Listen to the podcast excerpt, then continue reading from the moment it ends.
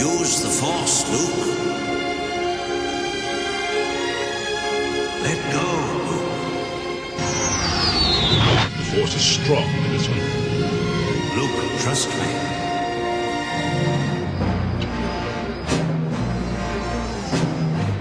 His computer's off. Luke, you switched off your targeting computer. What's wrong? Nothing. I'm all right.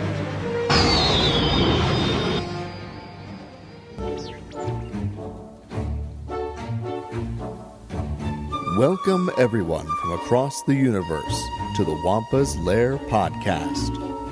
Star Wars is for everyone, so pull up a chair, get comfortable, and join the conversation with your hosts, Carl Leclerc and Jason Hunt, here in the Wampa's Lair.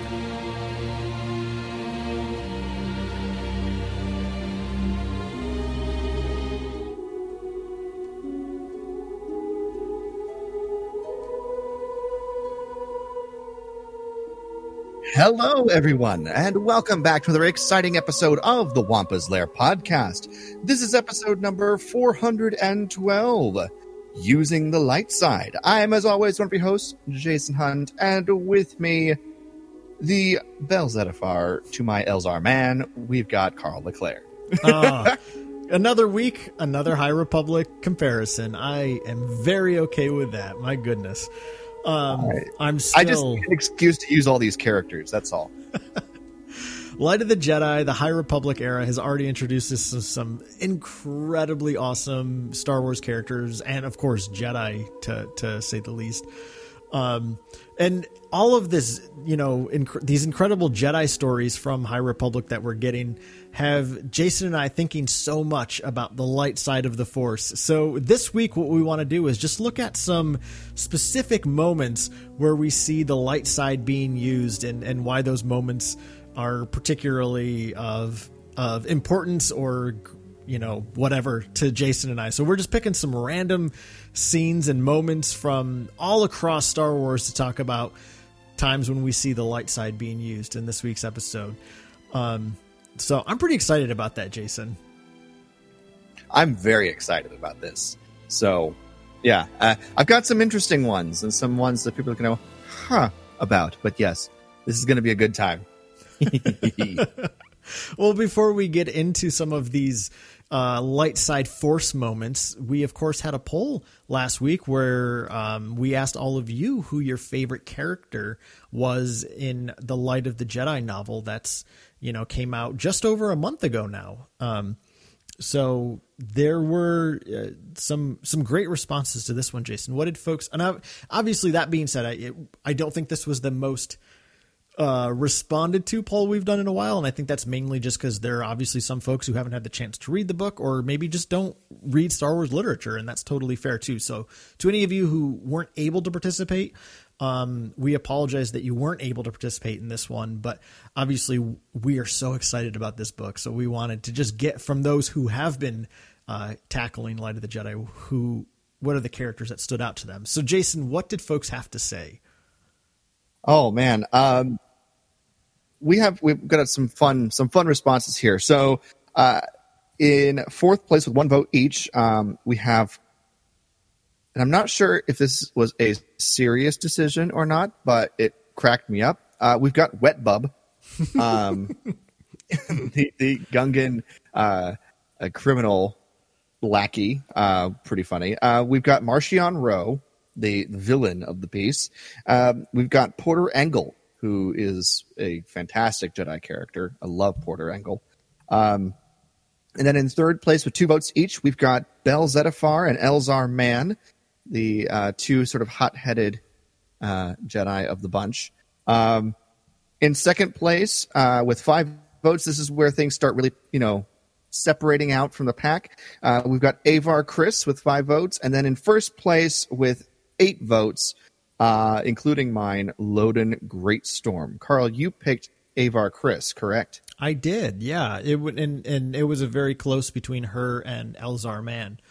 Um, I love Elzar's kind of uh, experimental view of the Force. You know, always trying to find new ways to push boundaries, to to experience and interpret the Force in new ways.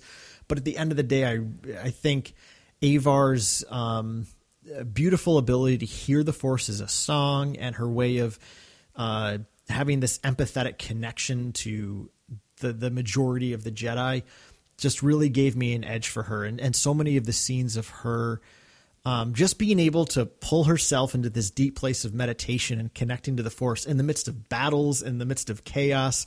Um, to me, that's something very uh, aspirational. so, um, as someone who, whenever I'm in the midst of chaos, just feels the chaos. So, Avar Kriss is someone who I think really raises the bar uh, for for Jedi. And obviously, we've just gotten a few images of her and I, I think she's just a stunning looking character. Um, but uh, Jason, you know, obviously the majority of folks like yourself picked picked Loden, who is also a phenomenal Jedi. So I'm curious why he's he's your top pick. Um, I, I I love him because he's you know he's got a sense of humor, which I think all Jedi kind of need. Um, especially if they are as powerful as someone like Loden Greatstorm is, because he's incredibly powerful as a Jedi. He uses the Force in a way that's, um, he has, I, I guess the word is that he, he, he has such faith and trust in the Force that he's like, of course I can do that. I don't know how I'm going to do it, but I'm going to do it. Um, so, uh, and that kind of mentality is just a really fascinating and, and incredible place to be. Um, but I, I do love his sense of humor. Um, and he's got a really, you know, uh, I'm not gonna lie, his the ending of the book probably weighed into this too because mm-hmm. of where we leave Loden Greatstorm um, at the end of Light of the Jedi, and I'll leave that one vague for now in case people haven't read it yet. Uh, if you want to know about it, though, just listen to our previous episode because uh, we did talk about that. Um, so that that's kind of uh, why I, I love I love that character. But he he is a great character. I mean, I think I I mean to be honest, I feel like every Jedi that was introduced in this book had something to grab your attention. Um, I mean, and and obviously, you know, you and I and Greg all talked last week about how maybe the one kind of downside to the the novel was that there were so many characters introduced um, that at times it got a little bit confusing. Um, but I think the great thing is, is now we have these, you know, you know, five, five or six new Jedi characters specifically to continue to explore through the rest of this series. And I'm sure we'll meet more along the way, but I think that their stories are going to get fleshed out more and more and more as we go. Um, and there wasn't one Jedi character I read that I wasn't interested in. so, um, it was just how interested in them, in them are I, am I, my goodness. so, um, yeah, we're in a very good place. Now, it's a very good place, and I'm very excited to to see kind of how how things progress and where these characters go. And of course, any of them could die at any moment. Yeah. You know, it's it's not set in stone uh, because we have no idea. There's no set end Star. for any of these characters. You know, in Phase Two of the High Republic, Avar Kriss could be gone, and then where would the Jedi be uh, to if they don't have that you know that sort of bridge to connect them all to work together you know things like that um, i do i think that's going to happen? Probably not. Uh, but i'm just saying it's not. possible. Yeah. Yeah it is. Yeah. And, and and i know charles soule said this in several of the interviews he's done since before and after the book has come out where he said you know that was one of the exciting elements that both he as well as the other folks in the high republic creative team um, were excited about was that all of these characters are new. None of them are in any other projects. I mean, obviously, Bar and Yoda. Um, so they're all all of their fates are up for grabs, you know. Um, yeah. and yeah. and I think that that that makes it quite exciting. And right, uh, I got it. Uh, our friend Jim Capron, he and I had a great conversation a, a little while back after the finale of Mandalorian about, you know, obviously a lot of folks were talking about how, oh, clearly Grogu's going to die when you know, Ben Solo becomes Kylo Ren.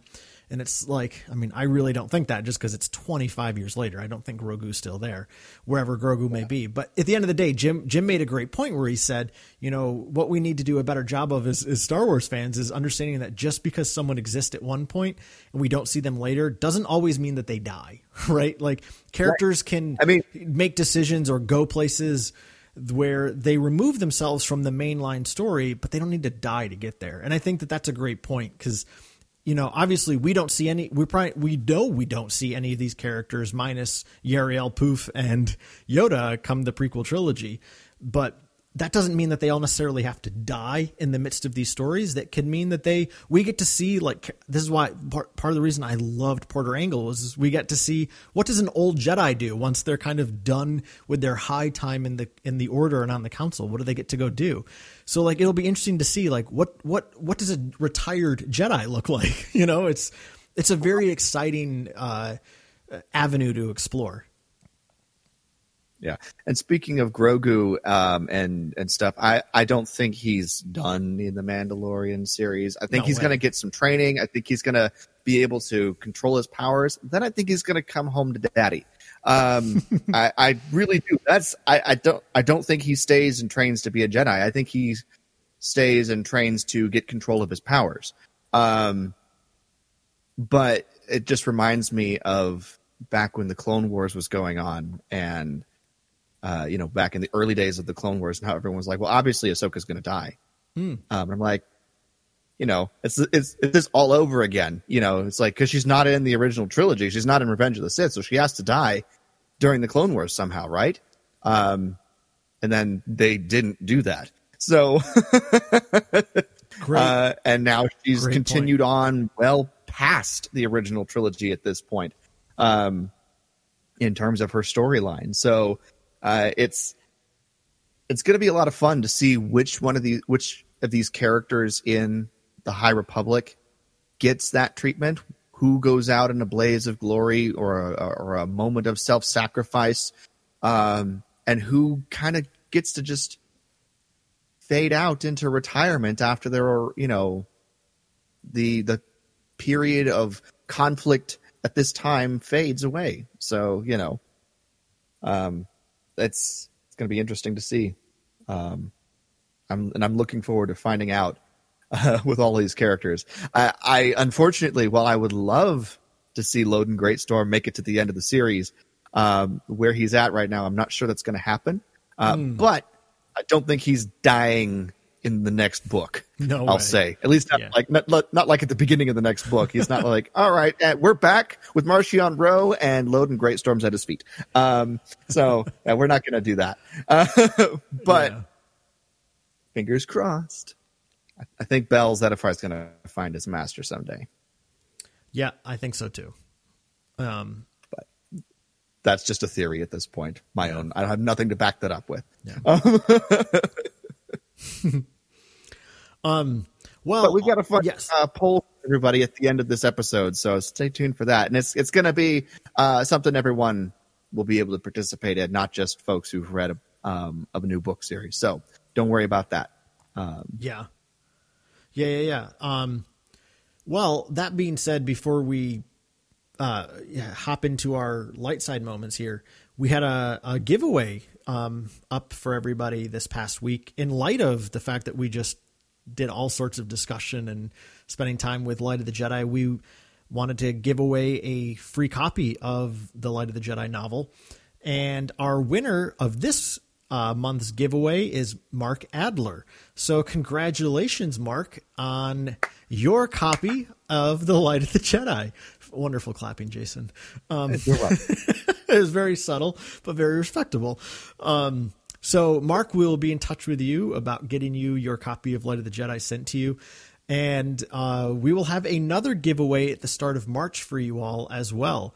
Um, so, I have just, uh, quick side note, I have found that I love, specifically with the pandemic still going on, I have loved going over to the post office every every other week or so and just like either mailing a letter to a friend or mailing a little package to a friend.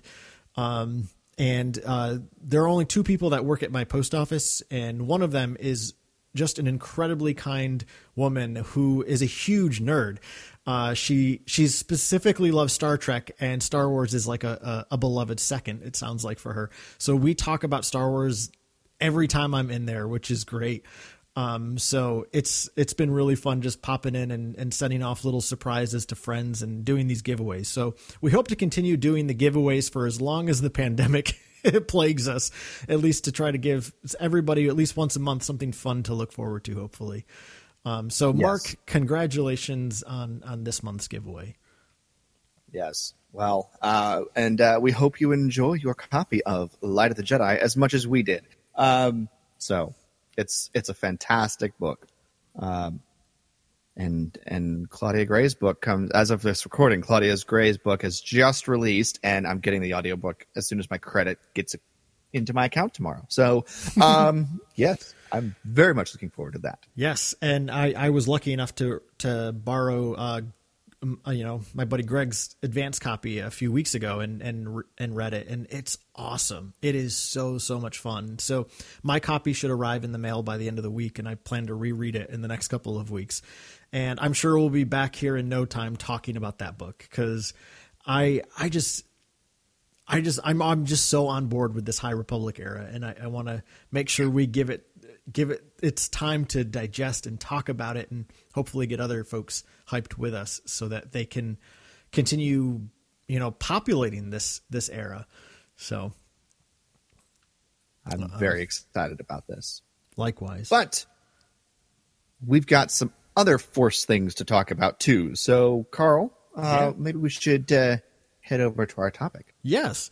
So this is not, um, at least for me, this is not a top five. Um, we were originally like, oh, let's do a top five light side force moments type thing. And we've done things like that, I think, years ago. Um, to be fair, a lot of top fives that I've pitched to Jason in the last few weeks, he's like, I think we did that. Um, but this is kind of what happens when you've been doing a show for 10 years and 400 plus episodes is sometimes you want to talk Yeah. about the same thing a few years later. And sometimes we're going to do it. um, but uh, so we just kind of picked five particular light side moments that we just felt like talking about. So even though I have these like uh, in five through one, they aren't particularly ranked. It's just these are five moments about light side force moments that I wanted to talk about, and I think kind of the same for you, Jason.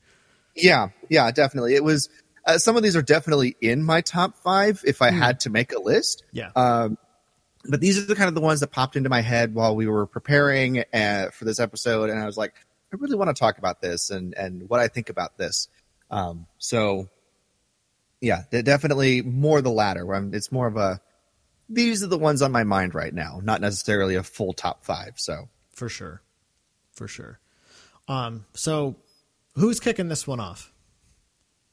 uh, you go first. I go first. Can't understand you through the apparatus. No, sorry. Uh, um, uh, why don't you go first this time, Carl? Okay, awesome.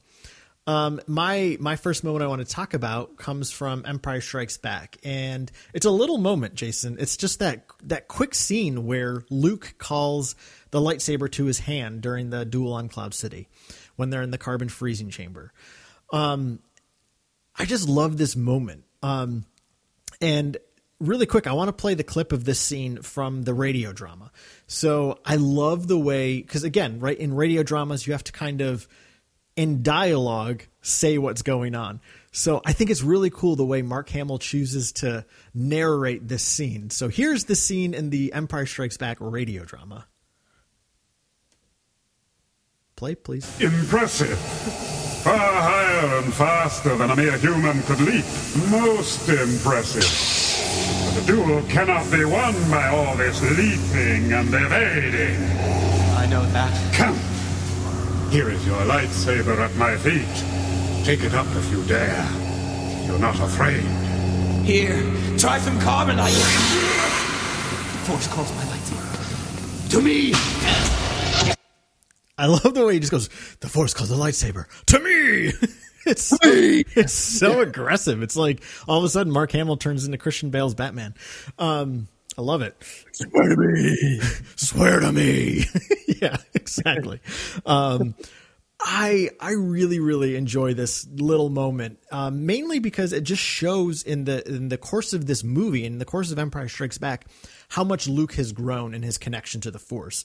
Obviously, at the beginning of the movie, as he's dangling upside down in the Wampa lair, you know, it takes Right alongside the rest of, right alongside the two of us, you know. Right. Yeah. Yeah. Yeah. Um, he's you know with all the blood rushing to his head. It takes him you know some some real concentration and really taking a moment to pull that lightsaber to himself. Um, you know, it's like he's still in this place where he's very much learning to trust in the Force um, and trust in his ability to use the Force. But between that moment and then this moment when he's dueling Vader in the carbonite chamber, he interacts with Yoda and he gets all this training. And ultimately, I, I, have I've always thought that what Yoda ultimately trying to teach Luke is to believe in himself and to believe in his connection to the Force. And calling one's lightsaber to themselves should be something that's pretty easy. And at this point of the movie, it is exactly that for Luke. We don't see him having to close his eyes and really concentrate. He just reaches out his hand and boom, it flies to him. And, mm-hmm. you know, I, it just, every time I've seen that moment after seeing Attack of the Clones, it just makes me think of Mace Windu when he calls the lightsaber to his hand when he's about to kill Jango. Right? It's mm-hmm. it's obviously such a, a, great Samuel L. Jackson moment. The way he just stands up and kind of like such a cool cat and just calls it to his hand. Like it's like you know, for us just reaching down and tying our untied chute or something. Like it's just something so innate and so easy for the Jedi of the prequel era. And you know, if if you were to actually watch the Star Wars movies sequentially, watching Luke in the Wampa lair, you'd be like, "Oh my god, he really sucks." but then, yeah. you know, at the end of the movie here, it's just so second nature to him. And I also really appreciate the moment because it shows how much that Skywalker kyber crystal has bonded with Luke. Um, the way it just flies to him. You know, think about the way it bonds to Rey in Force Awakens and flies to her at the end on Star Killer Base. So this is this, you know, mm-hmm. I feel like this is so much the case with Luke here when he reaches out his hand. You know, the the the lightsaber is his life, and it flies to him, and it flies to him for the purpose of defense. Vader's about to strike him down. Well, the Force is going to protect him, and and and you know that kyber crystal that's bonded to him now flies into his hand to to protect him. So that's my first moment that I wanted to talk about. That's a good moment, and um, I, I, I do you know obviously the first thing that popped into my head is just the the uh, the growth that he has experienced just in the the time frame of the film. So uh, it it really is astounding and, and quite impressive to see how how far he has gone and uh, how how more secure his connection to the force is and how much more confident and uh, given over to that connection he is at this point and this is just you know highlighting that um, yeah. but uh, yeah the the number five moment i want to talk about isn't actually um, a force user per se okay uh, but it is an example of the force at work and the light side of the force uh, in particular, obviously. Um, and this is a belief in the force. We're going to Rogue One, and my I'm... favorite moment of Rogue One. So you you knew it, you knew it, didn't you, Carl? I almost put this on my list because I was like, "Ooh, I, I feel like I want to put this in because it's like a little bit of a, you know, different thing because it's not specifically a Jedi." But I was like, Jason will have it. yep, you were right. Um, so yes, this is this is Chirrut walking out to the master switch um, on uh, there on Scarif for like a split second. I almost said, Jedha, and I was like, that's not right. Um, but uh, yeah, on Scarif. Um, and obviously, Chirrut uh, is is not a force wielder, but he is a believer in the force and the light side of the force in particular. And so he, uh, you know, takes this moment grips his staff right below where that kyber crystal is encased because there is a kyber crystal inside the head of his staff there um, and he just gives himself into his the belief of the force here as he steps out amidst a raging firefight lasers are whizzing past him there's explosions there's grime and dirt everywhere but he makes it out he completes the mission and enables the rebels to get the plans out because of his sacrifice that he ends up making. Mm-hmm. Yeah. Uh, I love that moment too, Jason. It's it's totally like a, a completely different kind of force moment, right? Because he is yeah. specifically not a Jedi. Oh, right. Let's, let's give this music a second. So good.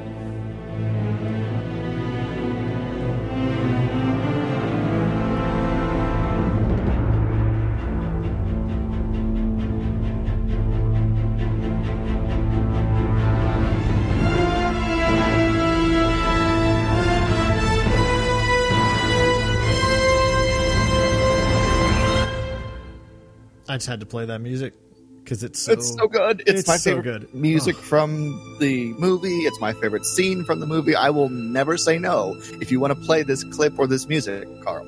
Um, Chirrut, come back. oh yeah, no, I. It's such a great moment. You know, um, that uh, like we've talked about many times over the years, but it's that moment when Chirrut does exactly what uh, a Jedi would do with the light side of the Force, which is ultimately trust in it. you know, so Chirrut walks out there with nothing but his faith in the Force, um, Yeah. believing that the Force will protect him to do what needs to be done, and that faith is rewarded. And I, yeah, almost more impressive than what a Jedi themselves would do in Right. this situation because the Jedi has the use of the Force to aid them and assist them in an active manner. sure it doesn't. right, right. Doesn't. He has to just believe and have that faith and and rely on that to the exclusion of all the chaos around him, including his friend yelling at him to come back and return to the safety of, of where they're hiding. You know, it, it's it's incredible. It is one of the most um, completely devoted moments of faith in the entire Star Wars saga. Yeah. Um, Yeah. Um, you know, Yoda tells Luke in Empire Strikes Back, "You must feel the Force between you, the land, the ship, everywhere." Chirrut does. You know, he can't particularly utilize it in the way a Jedi could. Like he can't lift his hand and deflect those bolts. He doesn't have a lightsaber to deflect them. All he has is his faith, and we see how how powerful that faith is in the light side. Um, and the Force protects him so that he can do what he believes the Force is calling him to do. Um, so yeah, that's a great moment. I love it. I'm one with the Force, and the Force is with me. And we see that quite literally become true. Indeed. All right. Well, uh, what's your number four uh, moment that you want to talk about, Carl? Uh, well, my next moment comes from Rise of Skywalker, and it's the moment when Ben uses the Force to heal Rey. Um, and I know that Rise of Skywalker is a heavily debated movie, and and I get it, but it's got some great stuff in it, and I feel like this. Um, I mean, this is the the most light side thing anyone can do. Um, and at the end of the day, this is the pinnacle of completing what Anakin was was seeking to do, what Anakin started. Right, Force Awakens. Kylo says, "I will finish what you started." Thinking, I, I you know, again, it's up for debate what he meant in that moment. Um, but uh, I'm of the opinion, by the way, sorry, quick side tangent. I feel like in Force Awakens, what Kylo is referencing is bring balance to the Force. I think he believes that the Force is out of balance again, and it's his job to complete what Anakin started. But be that as it may, in a very literal way, what what Ben is able to do here at the end of Episode Nine is uh, complete what Anakin started, which is this desire to save the people he loves. And Ben learns how to do that from Rey, that you're capable of healing somebody by giving them some of your life force. Or in this instance, Rey is dead, right? Like this is quite literally a resurrection scene. And and I know again, like I understand if that scene doesn't work for you and you, you're like, oh my God, this makes no sense in Star Wars lore. Hey, I'm not to try to dissuade you from that. But here's why I think it's awesome, and I think that it does work, is as much as episode nine for me doesn't really work as the final chapter, this one scene does work for me so well as a final chapter of the Skywalker saga. And it's the ability to give life to something that's literally lifeless. Um, and how do you do that? You completely give your life force.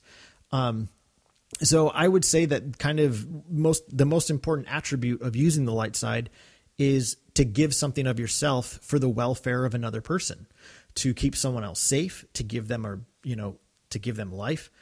Um, and something Rey taught Ben, you know, not long before this moment, was the fact that you can transfer your life force into somebody else to heal them. So he gives all of his life force to bring Rey back from the dead. He gives everything he has in himself to give life to his beloved. Um, you know, as a as a person of the particular Christian tradition, Jesus says there is no greater love than to lay down one's life for your friend. We kind of see that exactly happen here. Um, in this moment.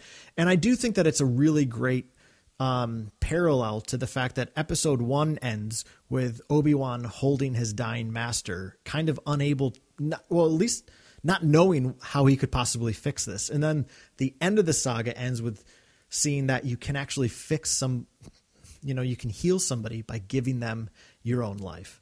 Um, and uh, kind of similar to your moment you were just talking about with Chirrut, we see how faith is rewarded as soon as as Ben gives the, all of his life force so that she might rise again. Um, he's immediately redeemed by the Force by being literally assumed into the Force, and we see that as his body disappears. Right? Again, it's something similar to what happened to Darth Vader.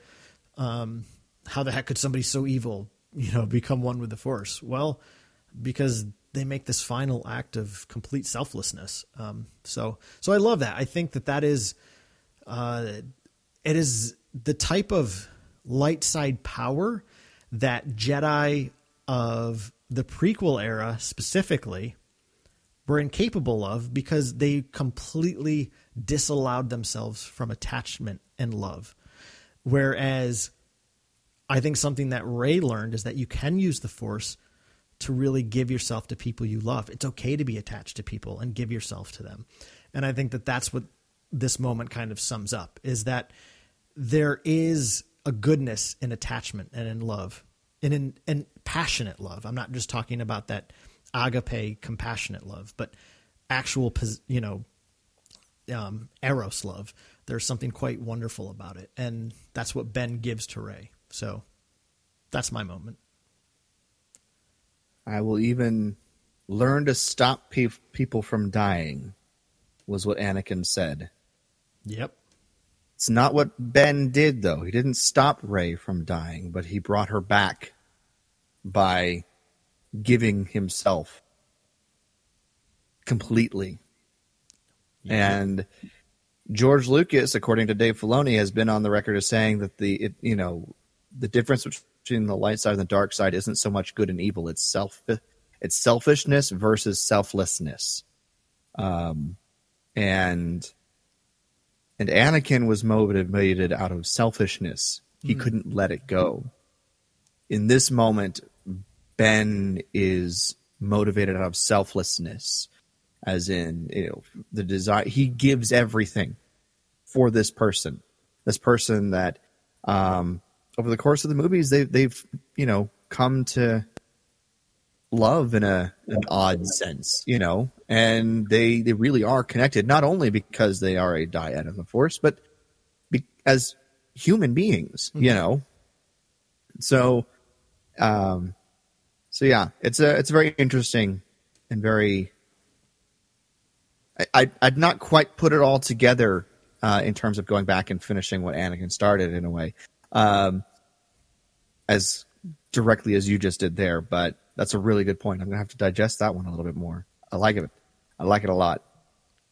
mm. So, um, shall I move on to my next moment, sir? Yeah, of course. All right. Um, this is one that I, you know, I'm sure you will love talking about.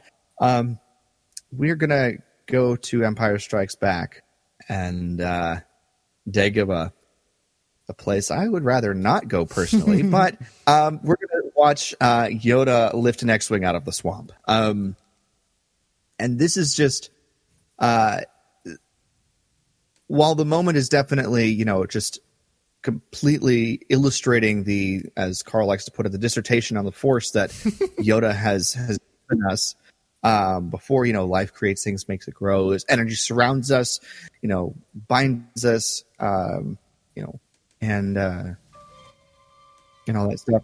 There we go. And uh, luminous beings are we not this crude matter as he says. So um, and and yoda finally gets to demonstrate it you know size matters not. And it's all just punctuated ever so poignantly with Luke saying, I don't believe it. That is why you fail. This is the faith that Yoda is after with Luke. The belief, the trust in the Force that Yoda has been trying to teach Luke this whole time. And uh, just sort of in a sort of macro view, um, outside of the story itself, this is also when we, as an audience, first figures out what the Force is really about and really capable of. Like this is this is a game changing moment in our terms of understanding of the Force. Hmm. Uh, just in terms of the story of you know when it was all released, you know, release order. So, um, and it's it's that kind of sort of memorable moment for me too, um, and something that really you know part of why this moment was on my list to want to talk about today. So, Yeah, I obviously love this moment. I didn't put it on my list because I've talked about it a million and one times. Um, but yeah, it, and I think um, already a common theme across some of the moments we've already talked about, Jason, is the fact that the light side, the the the use of the light side comes from a place of trust. Um, you know, and uh, spoiler alert: next week we're going to look at some fun dark side moments. Uh, and there's there's an inherent difference between how a dark side person uses the force as opposed to the light side. Um, the dark side Yes. is about dominating the force and using it as a tool, whereas the light side is about working in union with it and communion with it and trusting in it. And in this moment on Dagobah, Luke just doesn't think he's capable of doing it. It's just too much. You know, this that's a whole ship. How am I supposed to lift it? Um, and Yoda demonstrates how easy it actually is if you but trust. Um, So that's the lesson. Trust in what you're capable of doing with the Force, and nothing is impossible. You know, um, Right. And and and you know that's a great point you make, Jason, about the fact that you know, as far as release order goes, you know, we get a tidbit of what the Force is and what it's capable of in A New Hope, but this kind of really blows it into the limelight about how impressive the Force is. Um, and you know, I, I actually really like the juxtaposition that you know our true blue hero Luke Skywalker, you know, our Superman isn't able to use the Force to lift this X-wing, but then this diminutive little green goblin is able to do it with ease um, because Yeah. of his faith and trust in the Force and and his ability to to work with it. Um, so yeah, it's an incredibly important lesson for Luke that in order for the Force to work through you, you have to trust that it can. Um, and and I- and I think it's summed up with just a few simple words from Yoda, which is the Force is my ally and a powerful ally. It is right. It's an ally. It works with you. It works in concert with you. You got to believe that you can, though. So Yeah. yeah, I love that moment. It's not something you use, it's something you work with. Right. So, uh, well, what's your next your next moment, sir? Well, my next one is kind of a fun one, and it comes from the Phantom Menace, and I'm gonna just play a quick little clip. You don't think Anakin can win? Don't get me wrong, though. I have a great faith in the boy. Is a credit to your race. But uh, Sebulba there is going to win, I think. Oh, no!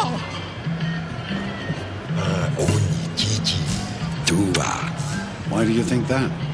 He always wins. I'm betting heavily on Sebulba. I'll take that bet. What? I'll wager my new racing pod against, say, the boy and his mother. No pod is worth two slaves, not by a long shot. The boy, then. Well, uh, we'll let the fate decide, huh? I just happen to have a chance cube here. Blue, it's the boy. Red, uh, his mother.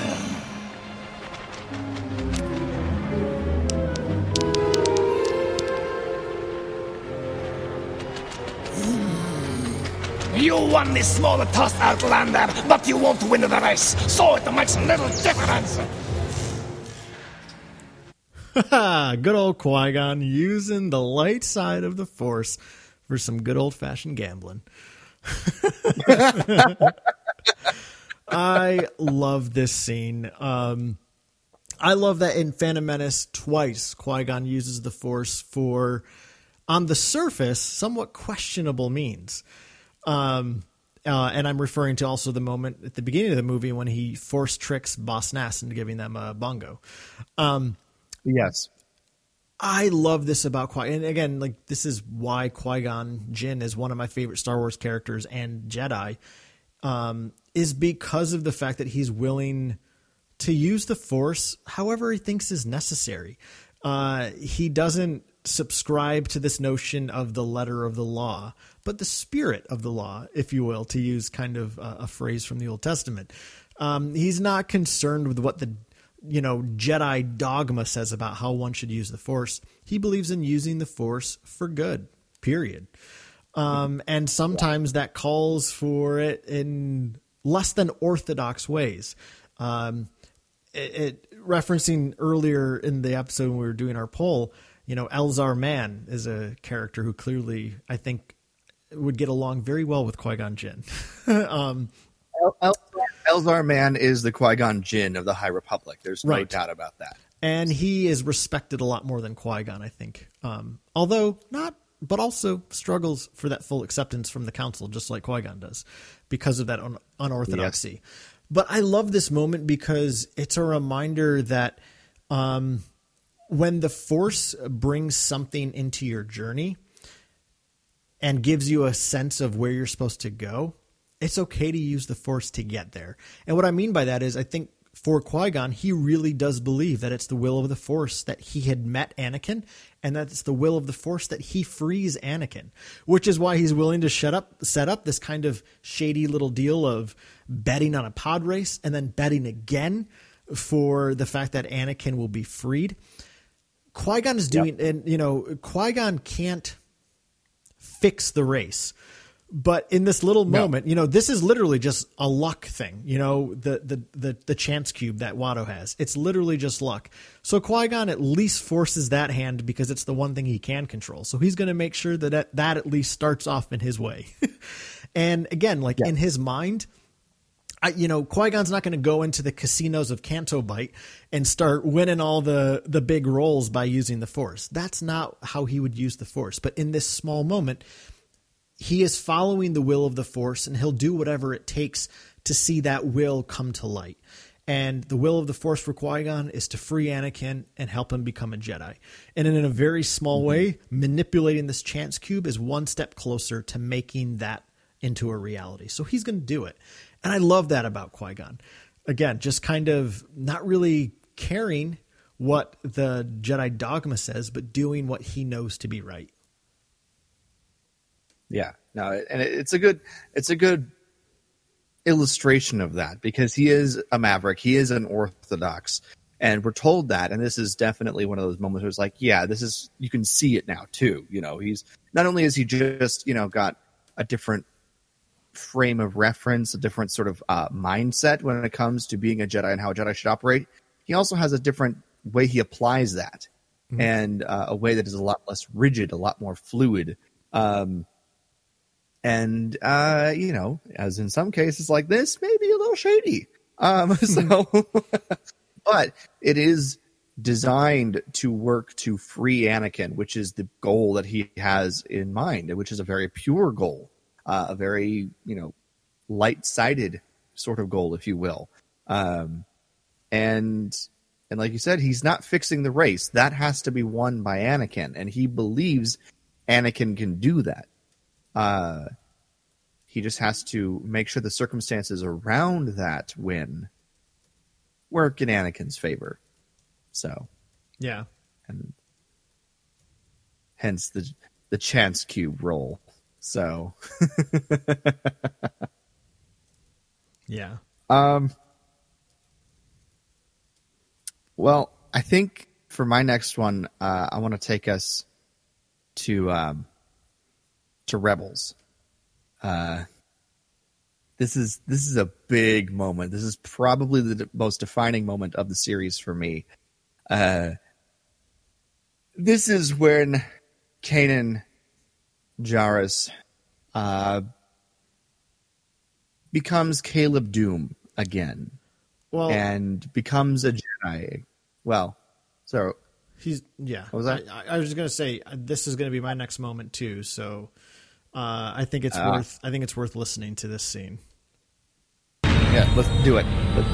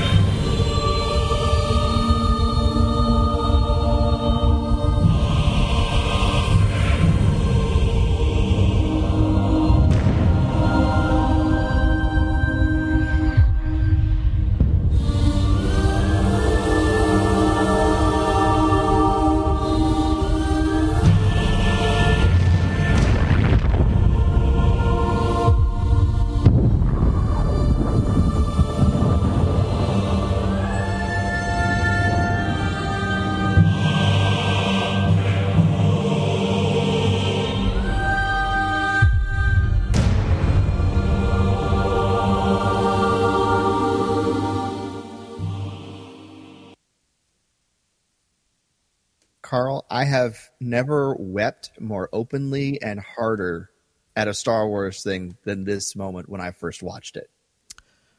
Uh, I yeah, same here. Um, until the finale of Mandalorian this season, this is this had been the hardest I've ever cried at a Star Wars thing, and it was an animated cartoon. and, and I don't say that to be Yeah. like derogatory, but like I just did not expect that. No, I didn't either. Um, for those who need a quick reminder, this is, of course, the uh, end of an episode. Hera had been captured.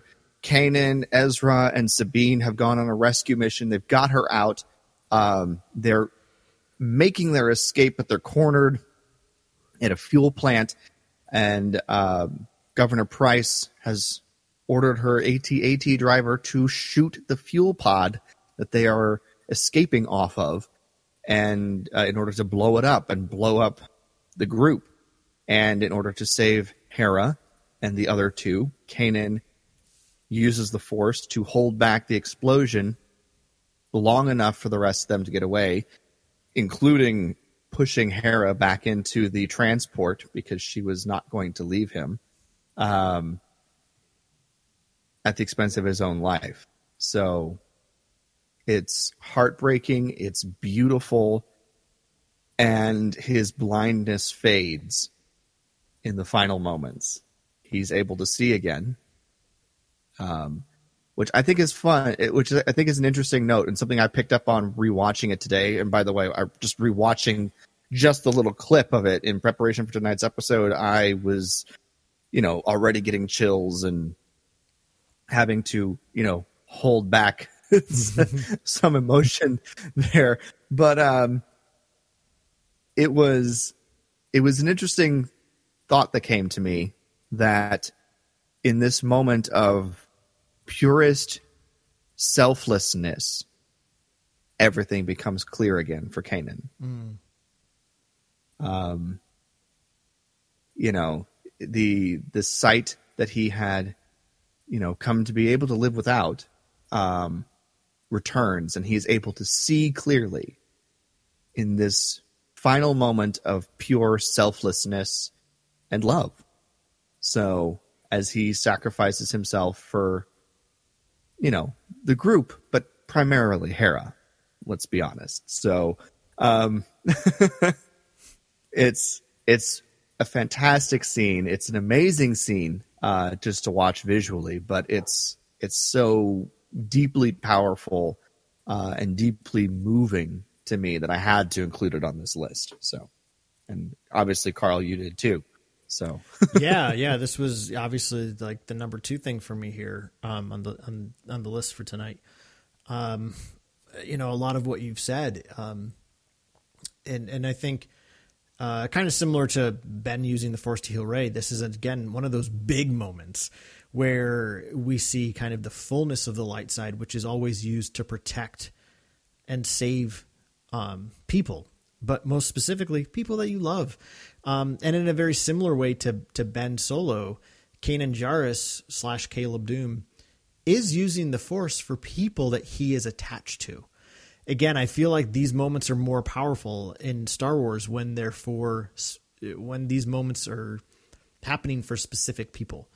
Um, so, you know, kind of that dogmatic view of the Jedi of like, oh well, we're compassionate, we lay down our lives for others. It's like, yeah, but like, how much more does it mean when it's people you care about?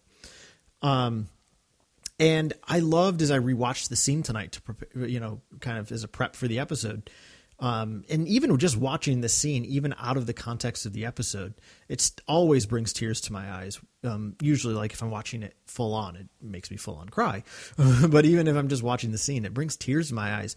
And something I just kind of noticed as I was watching tonight, and maybe lots of folks have noticed this, so apologies if you have, but the fact that Kanan has both arms stretched out, one to hold the fire at bay and one to hold Hera at bay, and the way his body stretches out like that, it's a cruciform. You know, Kanan becomes like a, in a cruciform position with both arms stretched out. Um, and again, in at least Western religious culture, the cruciform, the crucifix, is a symbol of sacrifice, about laying down your life for the people you love. Um, and that's exactly what Caleb Dume slash Kanan Jarrus are doing in the moment. Is he is putting himself on a metaphorical cross to lay down his life for the people he loves. Um, again, a very beautiful quote from the Gospel of John is there is no greater love than this than to lay down your life for those that you that are your friends. Um, and we see Kanan doing that in this very moment. He gives all of his life to make sure that, like you said, Jason, I think most specifically, uh, Hera is made safe, but also this little ghost family that he's been part of for the past couple months to couple years. I don't exactly know how long Rebels spans, but um, he's doing this to keep his family safe. And I can't say enough about how much I love the music in this moment. Um, it's mm. Rebels quite a few times has this very ethereal, eth- ethereal music. Um, I'm also thinking of when they first go to Lasat. Uh, we get a very different type of musical style, and this is something also very different for again an animated show.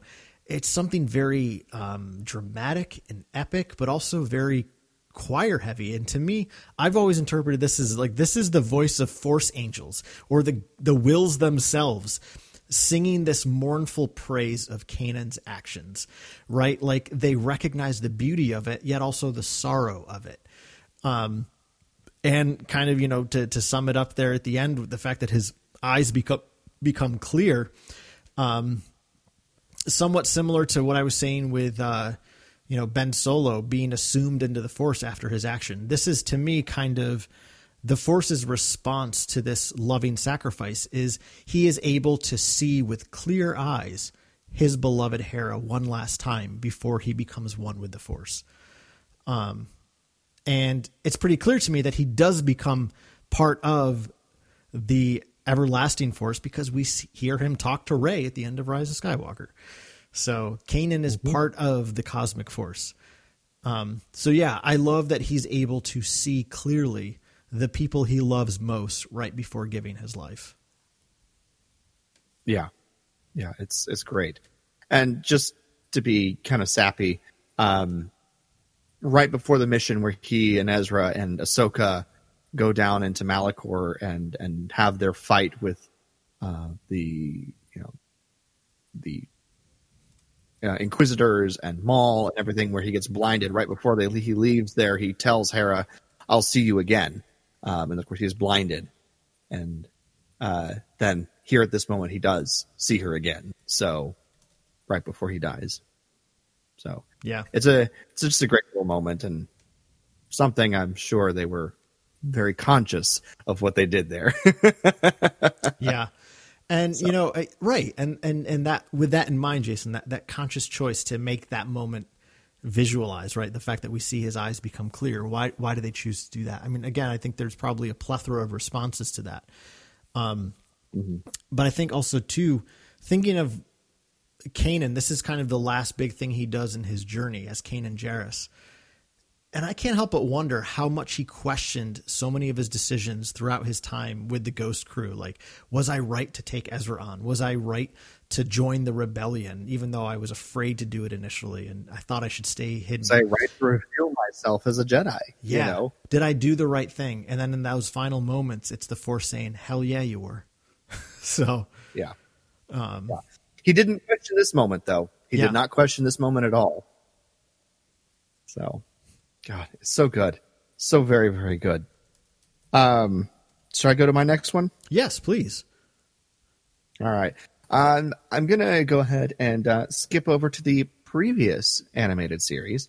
Um, and we're going to take a little trip to Mortis. Ooh. Um, and I'm picking the moment where Anakin has to uh, hold back and bring down the son and the daughter um, in their their animal forms, the gargoyle and griffin forms, as they're you know threatening to to kill Obi Wan and Ahsoka. They're um, at the end of the first episode of the Mortis trilogy. I believe that's Overlords. Um, for those interested, and this is the test that the uh, the father has laid out for Anakin to see if he really is the chosen one.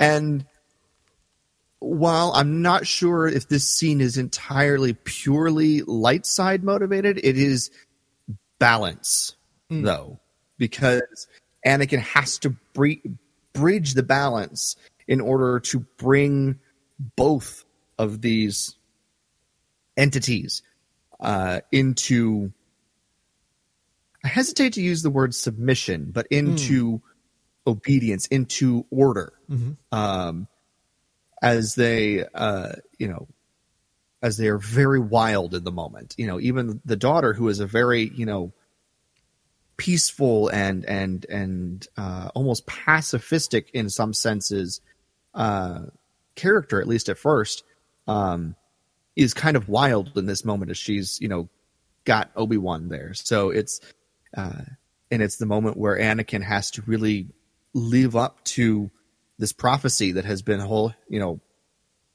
following him since he joined the Order, and he has to to bring all of this into balance, into order, in order to save his friends and his, you know, Obi Wan and, and Ahsoka, and uh, and he manages to do it um, without without any loss of life, which is a little unusual for Anakin, especially at this point. um, he's the type to uh, hack first, ask questions later. Um, but yeah, I I just think it's a fantastic moment, um, and uh, one that's obviously got a lot of, of significance that could be unpacked. Um, but it's just one of those things I wanted to make sure that got that got mentioned here, um, because it is a, a defining moment for his journey as the chosen one, and and it is a sort of selfless uh, act that makes him be able to bring this balance, however temporarily it is, to these to this place, to Mortis, to the daughter and the son, um, and uh, and it's you know sort of an idea of a, a peek at what that might look like for him in the future for the greater galaxy. Yeah. So Yeah. Um, interesting. I, I that's cool that you picked something from Mortis. Um, it, Mort the Mortis trilogy has always been the most confusing and confounding elements of Star Wars to me. Um, and I, I I'm always inclined to just throw them out if it if they weren't from the imagination of George Lucas, um, kind of like I do with World Between Worlds. I just don't think those make sense in Star Wars either. But uh, yeah, the, these are kind of those fan like super fantasy moments of Star Wars that I always feel like are a little bit ill fitting, in my opinion. I, I know there are folks that love them, and and, and hey, that's cool. Um, but uh, yeah, the the stuff with Mortis though, I, I like this moment you're picking because um, it is ultimately the the moment where Anakin is trying to find that balance, um, and and um, yeah, I I think oof, it's hard for me to weigh in on these things because I just don't fully understand this stuff. so, um, but I, I think what we I, I think one of the biggest issues is with this is um I think some people put too much weight in the the personages of the father, the son, and the daughter. Yeah. Like they are embodiments of force, but they're they're not. They're force wielders. They are people, you know. Um, and this is just a microcosm for the galaxy at large. It's not actually, you know, I I personally believe the father has misread the prophecy in terms of what Anakin is supposed to do. I don't think Anakin is supposed to stay there in Mortis to keep balance between the son and the daughter. Um, but that is what the father wants Anakin to do after this test is done. He's like, "This is your destiny. It's what you're here for," you know. Um, I don't necessarily believe that's accurate. Um, it is one outcome of the prophecy, but I don't believe it's specifically the one that the prophecy may have had in mind. So I do think there is a bit of, you know, misreading that, uh, you know, prophecy that misread might have been, as Yoda puts it in Revenge of the Sith. So uh, I think there's a little bit of that going on on the father's part Yeah. in this. yeah, It is a microcosm of what Anakin kind of has to do and has to go through in order to be able to bring balance to the Force um, in the larger story. So and it just all happens right here in a condensed time yeah, frame. that's a really great point, Jason. That just made me uh, understand and like this even uh, a bit more. um, because that's a great point. Ultimately, Anakin, what he needs to learn is to balance himself. He he possesses both the light side and the dark side, like all Jedi and all people do. Something that the the Jedi of his age are a bit ignorant of is that the dark side is not evil. It is part of the Force. So what Anakin needs to learn to do is bring those two parts of himself into balance, into union, really, right? Um, that you can be both possessed by the dark side and the light side at the same time and still be the good person. Um, so I think Anakin in this moment in, in Mortis is able to do that. He's able to um, kind of take control of both of those elemental realities and bring them into balance inside of himself. Um, and that's what the prophecy calls for. And you know, for the the father, that's quite literal. Like Anakin needs to stay there and do that for, I, I send, I guess, the rest of eternity. I don't, I don't. Again, like that stuff becomes a very big question mark for me. But at the end of the day, like Yeah. Anakin needs to learn to take that lesson with him into his lived experience. But of course, he's not allowed to because his mind is wiped as soon as they come out. so, um, yeah. But very interesting pick. Yeah. Very cool. I like it. Yeah.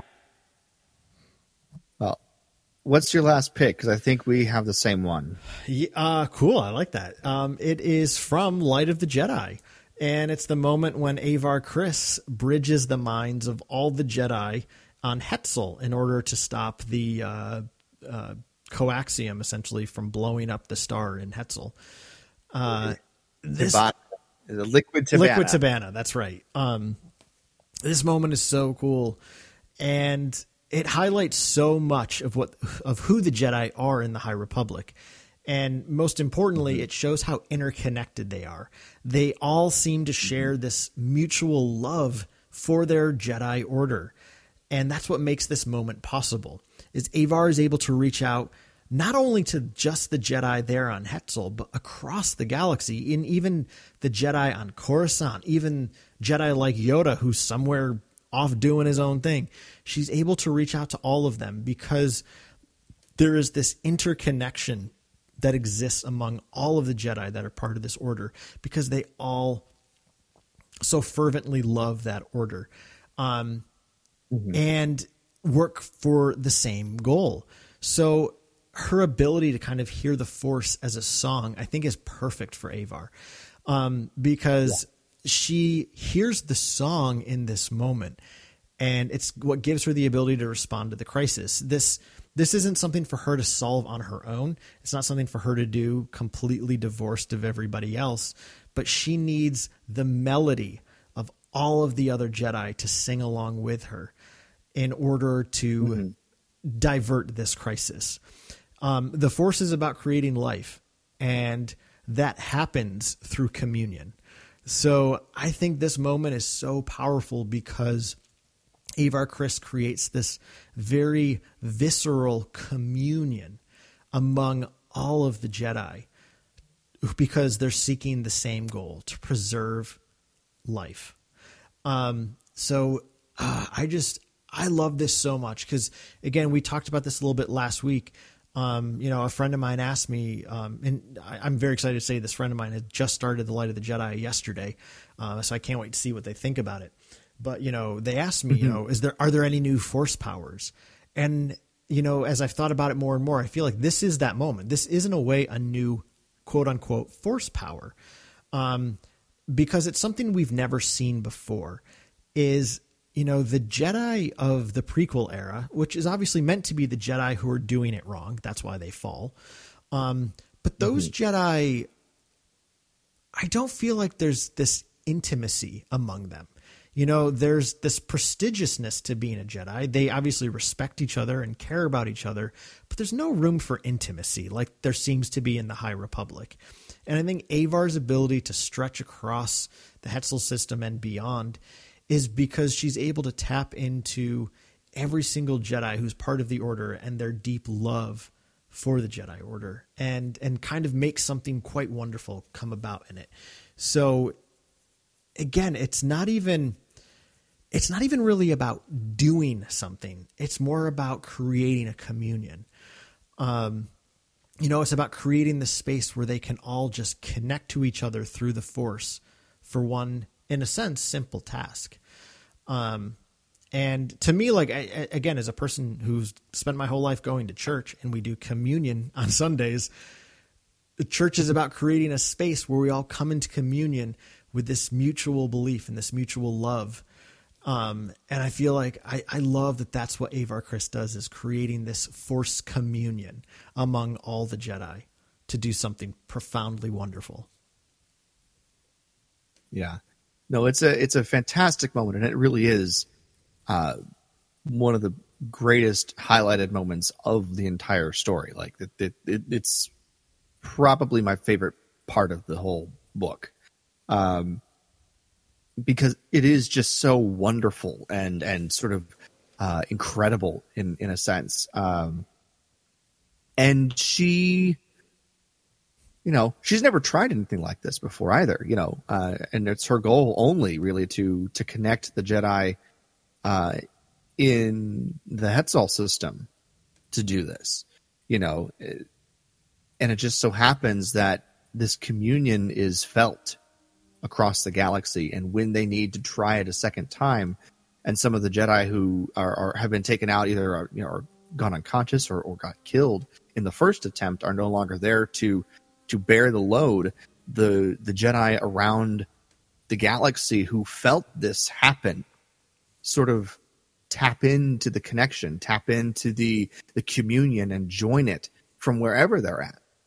And are able to bolster that and provide the backup and the the extra strength to achieve the task. Uh, and it's really a wonderful thing. And and I just have this incredibly like beautiful and striking image in my head of Avar, you know, leaping out of the um, the ship and landing in this field, yeah.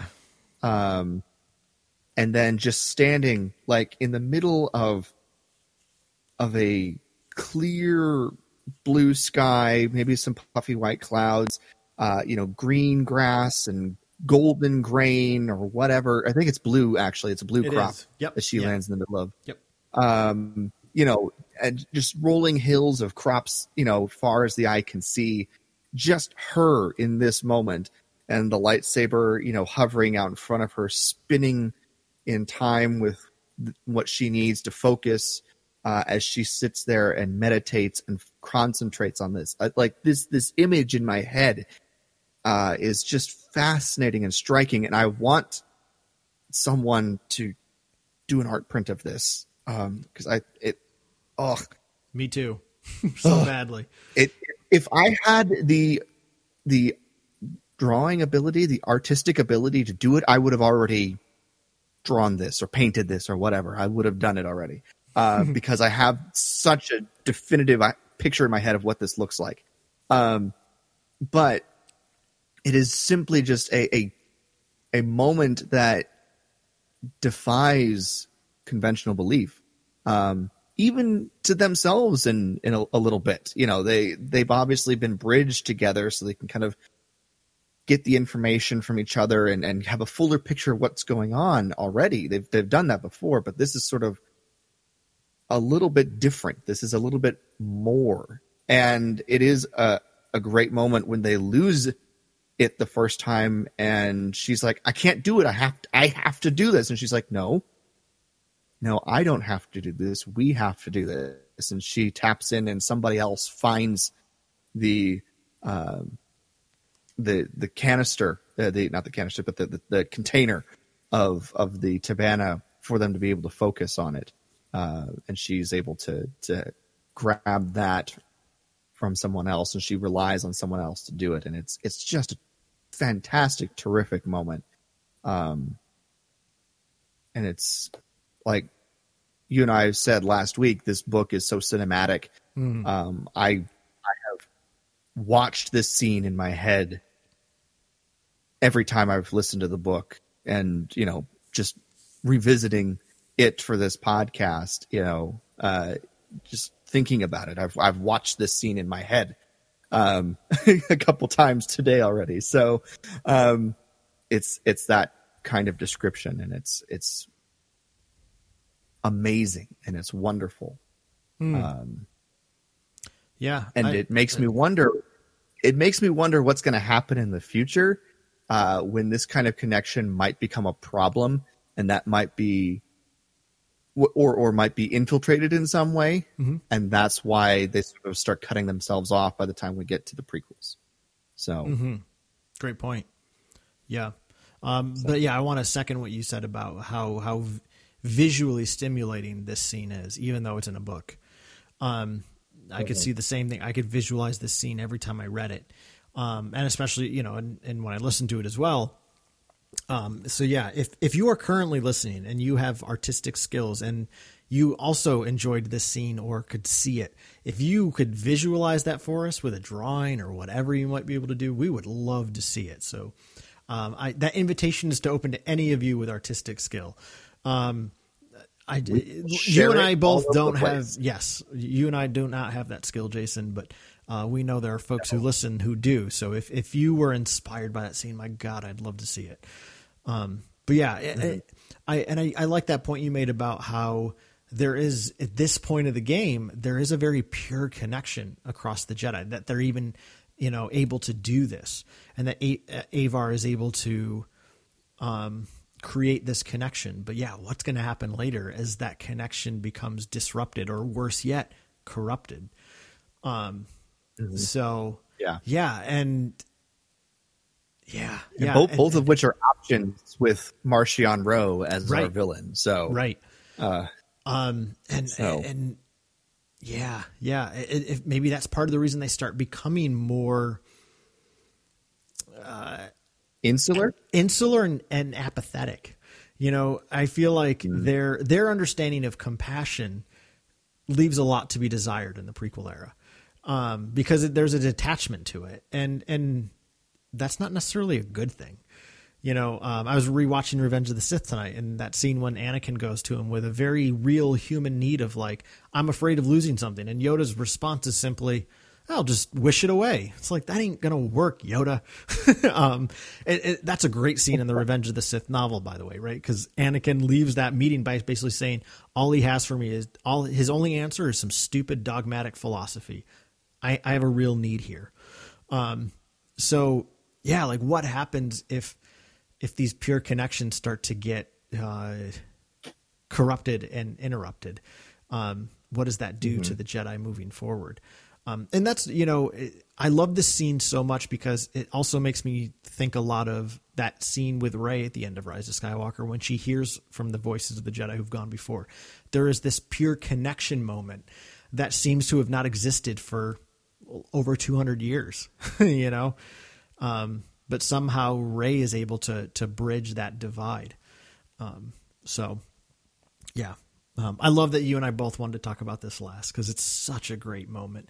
And and and you know, if you've not read Light of the Jedi, apologies for that spoiler. It does happen very early in the book, at least. So hope, luckily, we haven't spoiled the whole book for you. Um, but yeah. uh, it, it it ends. It's towards the ends of of part one of the book. But um, uh, yeah, if you have read the book, uh, yeah, it's just such a cool moment. And if you haven't read the book, trust me, this this scene alone is awesome. so we, we can't we can't give it justice just talking about it. Yeah. You have to either listen to it or read it. Yeah. Um, yeah. Yeah. It's really fan, really fantastic. So Whew. there we go. There are some light side moments that we clearly enjoy. And like I said, oh, yeah. next week we're going to do some fun dark side moments. which are always fun. It's always fun to talk dark side oh. moments. Yes, I'm very much looking forward to to going and visiting our evil brethren in this one. So, um. absolutely, absolutely. But uh, Carl, before we we close everything down, uh, we did have a really fun uh, matchup that we wanted to give everyone. Uh, that's sort of uh, plays off of the topic of this episode. So, what do we got? Yeah, so we're going to do another scene matchup. So, uh, which light side of the Force scene do you enjoy more? Um, the scene from Chapter 2 of The Mandalorian, where the child holds the Mudhorn at bay with the Force, or the scene in Attack of the Clones when Yoda uses the Force to hold the pillar over Anakin and Obi Wan, saving them from being crushed. So we have two light side protection moments. Which one do you prefer? The one with Grogu or Master Yoda? Yes. I'm very excited to see what this is. Uh, well, how this one turns out, I should say. And I think I know which one I'm going for, but I'm going to do some thinking. I've got a week. So, um, but, uh, Carl, if people want to weigh in on, you know, any of their favorite light side moments, things that we may not have even touched, um, like you know Rey reaching out and hearing all the Jedi voices, which is a moment that I totally missed in my preparation, and I wish maybe I hadn't. Um, but uh, you know, or want to weigh in on our matchup uh, or anything else, where can people do that, sir? Uh, we are on Twitter at Wampa's Lair. You can follow us um, on Facebook, Wampa's, uh, at Wampa's Lair Podcast. You can email us at wampaslairpodcast at gmail.com, and we are on Instagram at the underscore wampaslair. Yes, indeed. Well, I think it's going to wrap us up, Carl. Do you have anything else you want to say before we close up this episode? No, sir. That is it for me. I'm one with the Force, and the Force is with me and with Carl. So thank you, everyone, so much for listening to this episode of the Wampa's Lair podcast. This has been episode number 412 using the light side. For Carl, I'm Jason, and we'll see you next time here in the Wampa's Lair.